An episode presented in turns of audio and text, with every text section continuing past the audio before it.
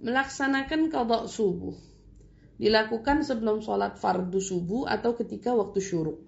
Mengenai tentang mengerjakan sholat qadha, itu bebas dilakukan kapan saja, ya mau sebelum subuh ataupun setelah subuh, yakni hukumnya tidak masalah. Kalau qadha bebas kapan saja, berbeda dengan sholat sunnah, ya mau dikerjakan syuruk, yakni di waktu duha atau setelah subuh, setelah kita kerjain yang wajib dan lain-lain, itu bebas kapan aja, lebih cepat akan lebih baik.